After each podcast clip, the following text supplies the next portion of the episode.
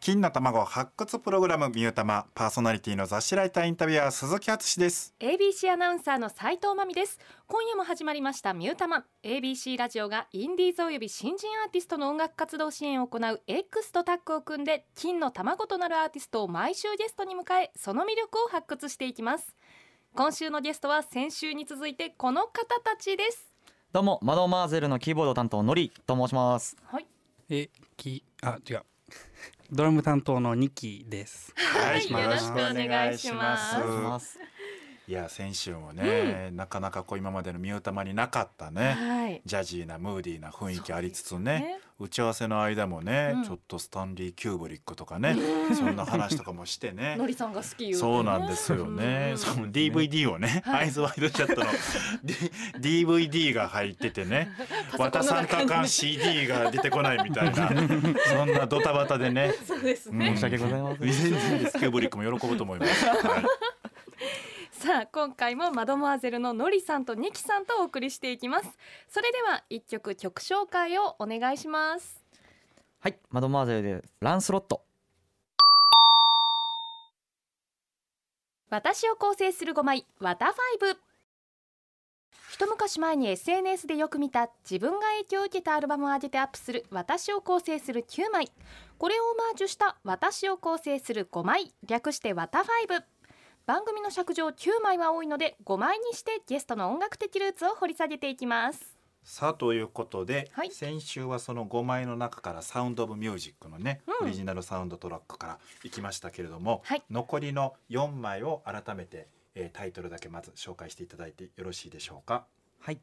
えーそれではディズニーズジャズアルバムの、えービッグバンドスイングからルイ・アームストロングでチムチムチェリなるほど。あと、うんえーあと、えあ3枚も。だはい。ー、えー上原ひろみの、うんえーアルバムスパークで、あと2枚。から、はい、あとクイーンからクイーンジェベルス、はいそして、えースーパーフライからアルバムスーパーフライ。なるほど。うんそっからじゃあ今日は、え2曲ほど紹介してもらうんですけど、はいえ1曲目は、えーどれをいきましょうか。はい、1曲目はそのディズニーのジャズアルバムから「ビッグバンドスイング」その中からえールイ・アームストロングがうんえー歌っております「チムチムチェリうん。ー」をお願いします。これはだからまたサウンド・オブ・ミュージックとかと同じですけどまたものすごいね、うんはいクラシカルなものになりますけどいつぐらいに出会いましたか、えーこれはこのアルバムと出会う前うに、んうんえー昔こう家族でディズニーランドほうを行ってる時のアトラクションを乗ってるあの待ち時間っていうんですかね、はい長蛇はのいはいはい列に並んでる間にずっとこう流れてうんいる時うにんすごいこんなふざふざけたっていうかちょちょけたううんんこうちょっとなんかリズミコミカルなうんこう曲調なのにうんこんな渋い黒人の人が歌ってるんだうんうんっていうのがまず衝撃的でうんあでそこからまあその大きくなるにつれこのビッグバンドのえークオリ演奏のクオリティを知うんうりんーそこからそういう質が高い上にこういうふざけたじゃないですふざけたって言い方多分ですね全この然コミカ ルうなんコミカルなコミこカルなねう楽しげな演奏をしていることがすごくかっこいいなっていうイメージにだんだん変わっていってですごいこのこの曲が大好きになっておりまうす、んへーそれでちょっとまあミュージカルだったりちょっとあの聴いてる側がいろいろ映像が出てくるようなうん想起さするような曲になっておりましてうん聞くとね楽しい感じやのにちゃんと聞くとなんかめっちゃめっちゃちゃんとしてるみたいなねううんんそうかその時は待ち時間は何に並んではったんですか、その,、えーその当時、あの僕あれまあえあのちょっと待ってくださいでもすごいですね。そう小さい頃行ってアトラクションじゃなくて流れてる、ね流れてる曲にね、あーそっちはすごいですよねこう気がいくってやっぱ音普楽通大好はきなんかビッグサンダーマウンテンとかですかえ乗りこの曲ですかいやじゃあ乗り物とかね普あ通ーそっちはをい覚えててっていうのが、うんそねの。時のその乗り物は覚えてないけどそ曲をう覚えてるっていうある意味正しいいでやすねよ根っね。からのアーティストさんなんやなっていう。そうですねよくやっぱそういうとこからなんうかんディズニーだったりユニバーサル・スタジオ・ジャパンだったりテーマパークがとても好きで、あはいうんあいう世界観作りだったり秀なる逸ほどな空なるほど間空間に憧れてるのでやっそうか。ぱこう人の曲がパッて流れてパッともう耳で耳頭の中が変わるようなはいはいうん部分にすごいリだスかペらクト感そういうアトラクションとか行っても待ち時間でも浮かれずにうんちゃんと音楽を吸収してるってことですよね。そうですね。はいそういうことです 無理やりまと めた悪い評論家の親父みたいなね。そういうことだよね。っていうね。圧が。そうなんだ。っていうね感じでございますけど。じゃあ、えーそんなえー思い出もあるその曲改めて曲紹介お願いします。はい V アームストロングでチムチムチェリー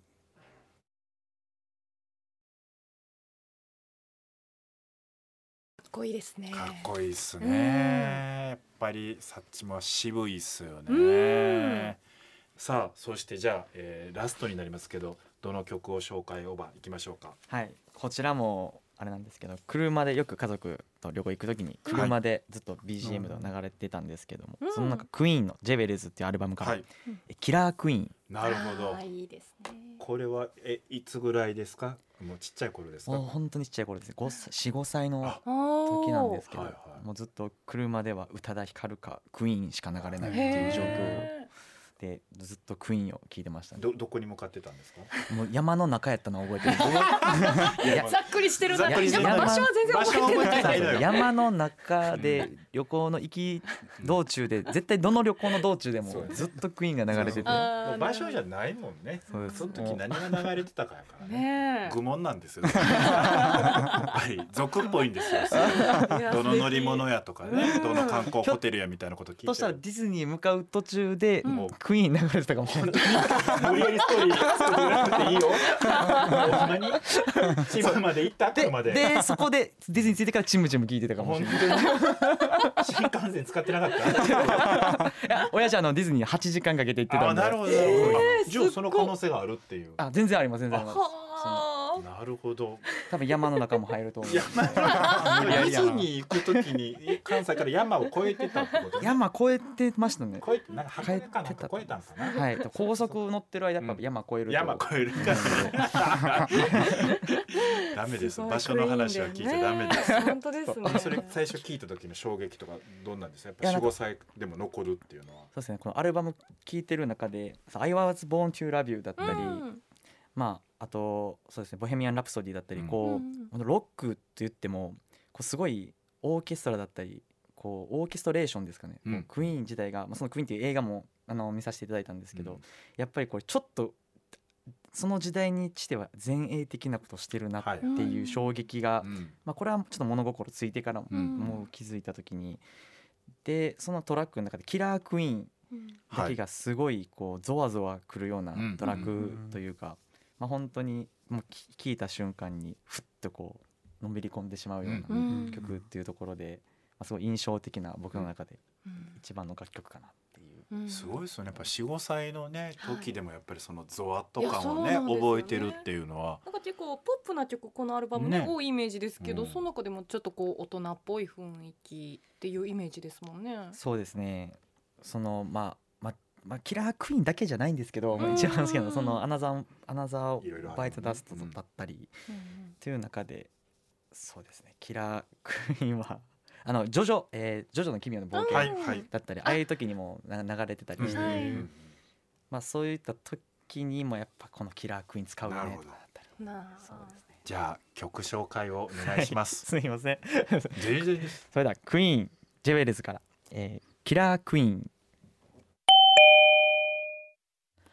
そうだオピニにそうだな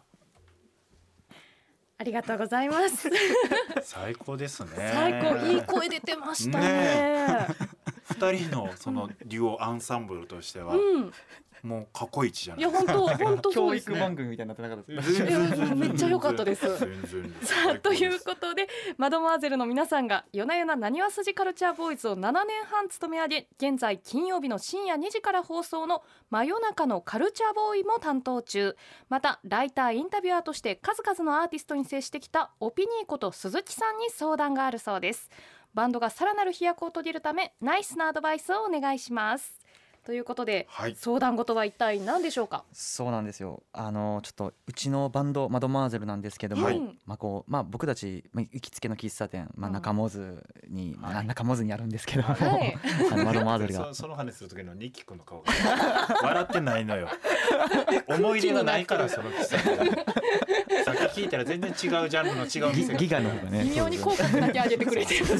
ギガの方が思い 出あるで、まあ、その中モズに、まあ、3人4人中3人が今、はいまあ、近くにいる大阪で、うんまあ、暮らしてるんですけども、まはいあ、今こうボーカルのふ、えー藤野はいがですね今ちょっと島根に住んでおりまして、なるほえー今年からですかね今年から島根にいまして、ど、うん今年のライブも、まあ、島根からわざわざこう夜行バス乗り乗って、えー大変それまでは全員同じ大学やったってことですそうねなんでですいわゆる就職問題ですよね、うんはいはでそういうところで、まあ、こう遠距離恋愛じゃないですけど遠遠距離バンドうんというところのコツと今い年うのの、春からです、ね、春からですなるほどなるほどあーえ今どれぐらい会ってるんですかえー、大体そうですね月に2回会えればなるもうほいいどうわ方かなと連絡を取り合うのは結構密には取ってるんですかそうですねやはり仕事も忙しいのであ土日が基本的に連絡を取る時間あ帯ーになるほまどあ平日の LINE は返ってこないまあ、そうですもうちょっとミミーティングが平日になったとしたらちょっともう今日しんどいからあーあーまあなるほどなもう大変仕そう方ななのい、でうんこれねあるんですよね、結構あるんですかりますその過去ミュータマに出てくれたバンドとかでもありましたけど、もうこれ簡単でうんでまだこれ救いなのがはい1年目でしょ、今年の春からでしょ、うんやめさせよ うやめさせよう今日そこを突破やめさせようだってすごいやめさせようよそんなそういうそのアンサー違いますね。そうそう話したらいいのよ今日のオピニオン激しいなだってやっぱ無理っすよあこーん厳しな遠い距離はだってもし大阪とかね、うん兵庫とか京都とか、まあ、き近畿圏関西でうんうんも働いてても大変じゃないでまあすか、そうですね疲れるわけじゃないですか、うんそれがだって山陰でしょ、うん無理無理無理そうこれはもうその転勤願いを、 ね、うまいことやってもらって2022年度からうん関西で働いてもらうか、うんそれともほんまにバンドやりたいっていうのがほんまにあるんであれば、うんもうほんまにもうただひたすらうん連絡をしてうん帰ってきてくれと、うんお前が必要だっていうのにもう言い続けるしかない、なるほはどい、そうなんですよやっこれはもぱう離れたままでは厳しいいやもうバンドやりたいうんうねんっていうのがあるんであればもうやっぱ絶対無理です無あーえ一番困ることって何なんですかまあやはりそういう金銭的な部分もそうなんですけども。まあこの時間予定が合うのがやっぱ少ないので練習、まあ、ライブだけじゃなくて練習後の日程を合わせるっていう部分でも、まあ、そういうところはまあその藤野以外の3人で、うんまあ、練習を楽器隊で合わせて、うんなで、まあ、月に1回ほど理です12回ほど、まあ、藤野入れてしっかりライブ場に合わせよあーこれだから問題なのは、うんそのこの間僕がちょっと相談乗ってたバンドと違うのは、はいそこはベースとかギターやったわけですよ、うんだから最悪サポートメンバーを入れれるわけですよなるほどね、でもボーカルはうんサポートボーカルやっぱ入れれないですから、うんそうなるともうひたすら鬼伝を して「帰ってこいよ」と「お前が必要だと」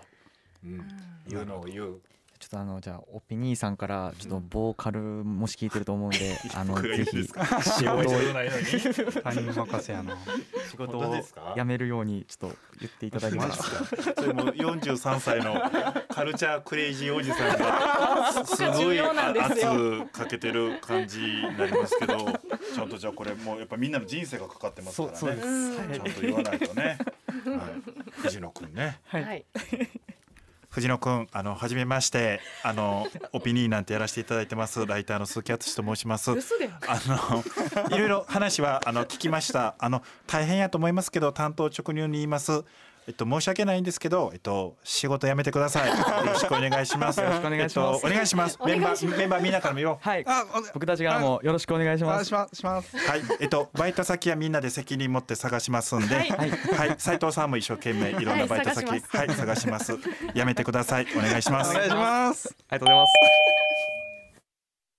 金の卵発掘プログラムミュータマそろそろお別れのお時間です2週にわたってゲストに来てくれたマドモアゼルののりさんにきさんありがとうございましたありがとうございましたありがとうございましたあの曲がかかってる間もね、うん藤野くん問題 を話してまして、ここで全部話すと長くなるんですけど、いろいろ事情が変わるね、はい。展開がちょっとありすぎて、そうですねでも最終的にはハッピーエンドになりそうですよなね。りそうな気がするんですけ どね。そうですねもう先ほどオピニーさんに言っていただいたんででももううんかいつまんで言うともう斉藤さんのお父さんが キーキーワードになってきますからキーワードになはい事情を説明すると長くなるんですけど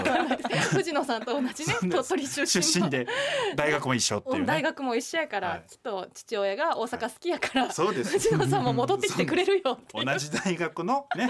あの斉藤さんのお父さんがねはい鳥取出身やけど大阪が好きやって言ってくれてそう君も大丈夫だよって後輩に言ってもらうっていう。あのいざとなったら連れてきますんで、はいうちの父は よろしくお願いしますもうそれでいこうなんとかなります。そうですねさあそれでは何か告知などはありますかね8月のはい方に、あの2曲ほど、まあ、EP ではないんですけどもデジタル配信で2曲ほど、あのリリースさせていただいたんですけども、はい今流れていた曲「はいバルーン」というんですけどうも、んまあ、バルーンという曲と、まあ、先週流れていたの「シンドロームはい。」という曲を合わせて「まあ、ポプラ」というジャケットでジャケットタイトルで、えーリリースしておりますので、はいよかったら各サブスクで、はいえーお聴きくださいあ。たくさんサおブスク願でいしま聞すけ。るってことですもはんいね、。サブスクリプションではい。さあこの番組では皆さんからのメッセージをお待ちしています番組の感想しいた激励やおすすめのインディーズアーティストなどもぜひ教えてください宛先は e メールは egg アットマーク abc1008.com egg アットマーク abc1008.com abc ラジオのホームページからも送れますアドレスは abc1008.com ですツイッターのアカウントもありますエッグアンダーバー ABC 一0 0 8で検索してフォローもお願いします。感想などもハッシュタグミュータマでぜひつぶやいてください。ということでミュータマお相手は斉藤まみと雑誌ライターインタビュアー鈴木敦史と。アドマーゼルのノリと、ニキでした。さようなら。